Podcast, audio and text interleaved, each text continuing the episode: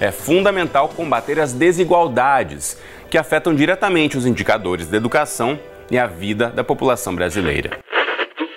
Num país de ensino e aprendizagem muito desiguais, o acesso à tecnologia também tem graus de dificuldade bem diferentes. Uma pesquisa revela que no Brasil, metade dos jovens de famílias com baixa renda não tem acesso à internet em casa para acessar as aulas online.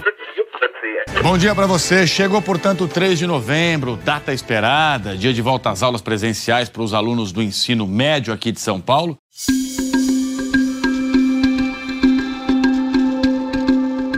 Depois de meses, sete meses, de salas de aula vazias, os portões das escolas começam a reabrir em São Paulo e pelo Brasil todo, na rede pública e particular.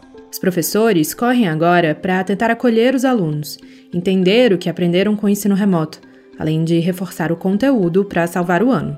Uns vão precisar de mais atenção do que outros, porque se tem uma coisa que a pandemia mostrou é que há realidades muito diferentes no nosso país.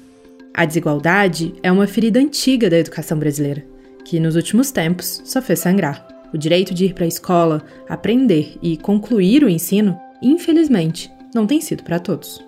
Nessa temporada do Folha na Sala, o podcast da Folha para professores, em parceria com o Itaú Social, vamos debater em episódios quinzenais quais são as origens da desigualdade educacional no país.